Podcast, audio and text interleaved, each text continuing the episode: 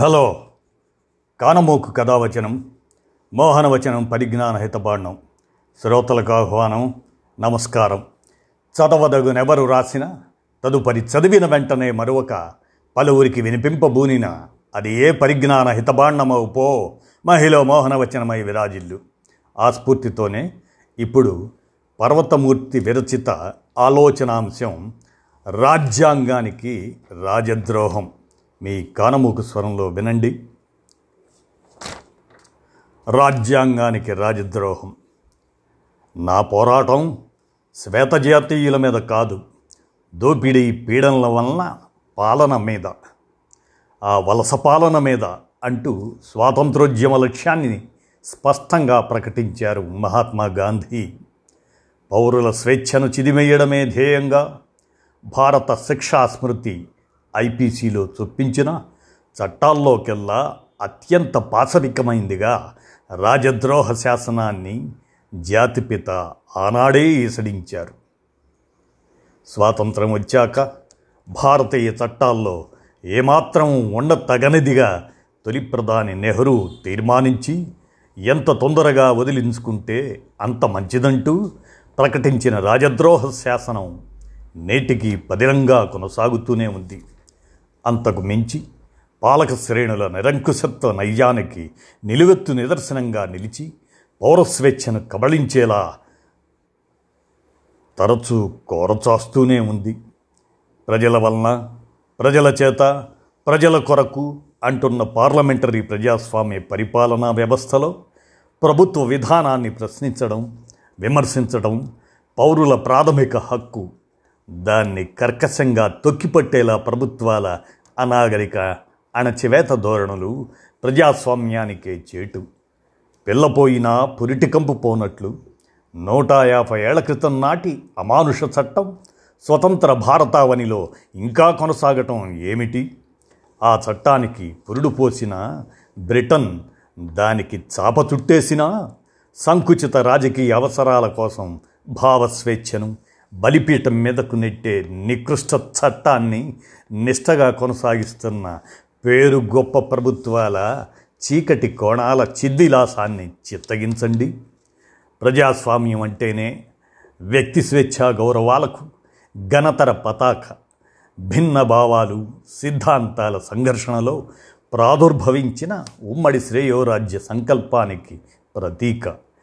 ప్రతివాదన చేయగల అవకాశం ఉన్నంతకాలం మనకు నచ్చని భావ ప్రకటనను సమర్థంగా ఎదుర్కోవాలే కానీ బలప్రదర్శనతో ఎవరి నోరు నొక్కేయకూడదని ప్రసిద్ధ అమెరికన్ న్యాయమూర్తి లూయి బ్రాండిస్ వ్యాఖ్యానించారు.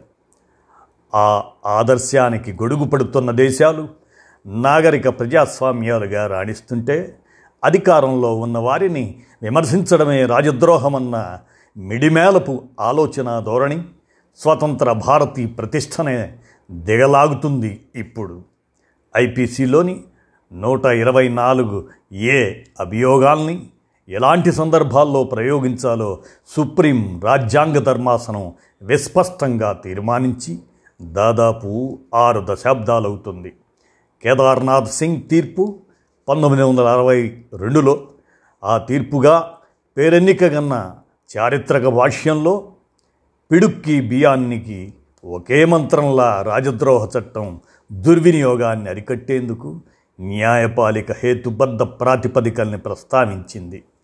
ప్రభుత్వానికి వ్యతిరేకంగా హింసను పురిగొల్పి అశాంతి అభద్రతల్ని సృష్టించినప్పుడే ఆ కఠిన చట్టం అమలుకు సిద్ధపడాల్సి ఉన్నా సర్కార్ను విమర్శించడమే మహాపరాధమన్నట్లుగా సాగుతున్న పూనక ప్రదర్శనలు నయా నిరంకుశత్వాల ఆవిర్భావానికి ఆనవాళ్ళు.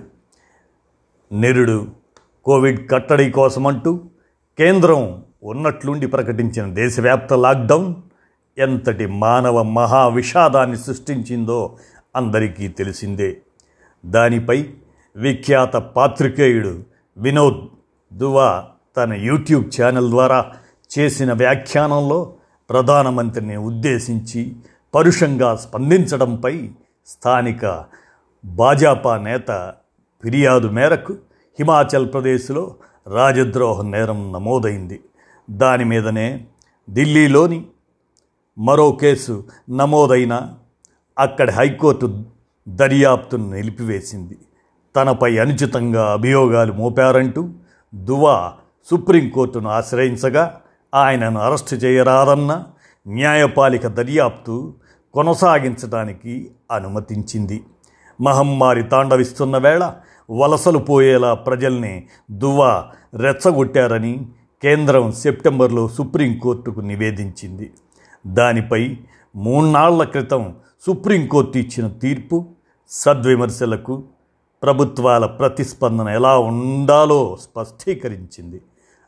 అమిత ఆందోళనకర అంశాన్ని స్పృశిస్తూ ప్రభుత్వ అధికార శ్రేణుల వ్యవహార సరళిని ఈసడించే వ్యాఖ్యానం ద్వారా క్షేత్రస్థాయి పరిస్థితుల్ని వెంటనే సమర్థంగా చక్కదిద్దాలన్న సందేశాన్ని దువా అందించారన్న సుప్రీంకోర్టు ఆయనపై రాజద్రోహ అభియోగాల్ని అడ్డంగా కొట్టేసింది.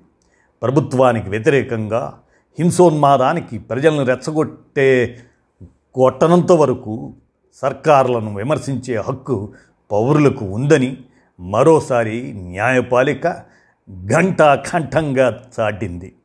ఇప్పటికే పదుల పర్యాయాలు పదే పదే కోర్టులు అదే మాట చెబుతున్నా చెవిని పెట్టని ప్రభుత్వాల దుందుడుగుతనానికి మొక్కుతాడేది.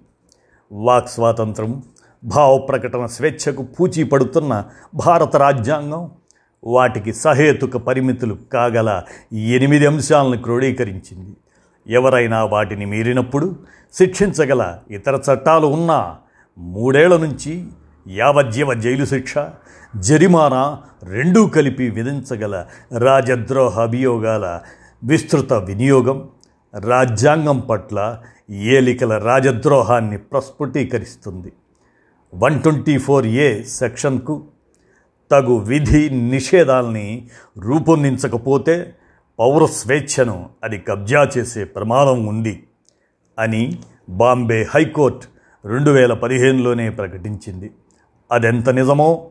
జాతీయ నేర నమోదు సంస్థ గణాంకాలే కళ్ళకు కడుతున్నాయి.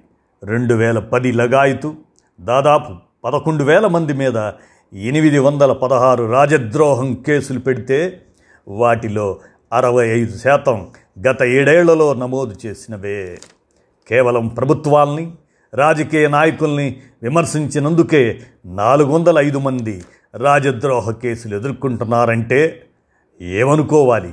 విపక్ష నేతలు విద్యార్థులు పాత్రికేయులు కార్టూనిస్టులు రచయితలు విద్యావేత్తలు ఇలా ఎంతోమంది రాజద్రోహ ఖడ్గ ప్రహారాలకు తల్లడిల్లుతున్న వారే ఇలా నమోదవుతున్న కేసుల్లో శిక్షలు మూడున్నర శాతానికి పరిమితం కావడం సరైన ఆధారాలు లేకుండానే పౌరులపై దేశద్రోహులుగా ముద్రవేసి సాగిస్తున్న అరాచక పోకడలకు దారుణ వేధింపులకు అద్దం పడుతుంది.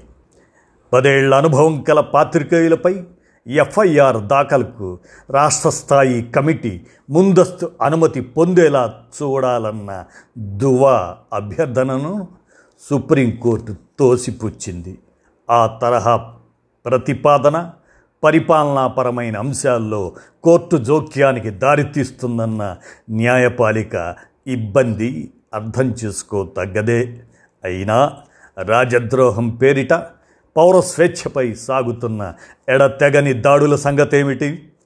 సహేతుక ప్రాతిపదికల్ని పట్టించుకోకుండా అధికారంలోని పెద్దల మెహర్బానీ కోసం అడ్డగోలుగా కేసులు బనాయించే పోలీసులను వారి తప్పొప్పులకు జవాబుదారీ చేయడంలో అభ్యంతరం ఏముంటుంది? నిజంగా దేశద్రోహానికి పాల్పడ్డ వారిని తగు విధంగా శిక్షించే చట్టాలు అందుబాటులో ఉన్నప్పుడు రాజ్యాంగ స్ఫూర్తినే కాలరాస్తున్న రాజద్రోహ శాసనాన్ని ఇంకా ఎందుకు ఎవరి కోసం కొనసాగించాలి? ఆలోచించండి అంటూ పర్వతమూర్తి రాసినటువంటి ఈ అంశాన్ని కానమోకు స్వరంలో వినిపించాను. విన్నారు కదా? ధన్యవాదాలు.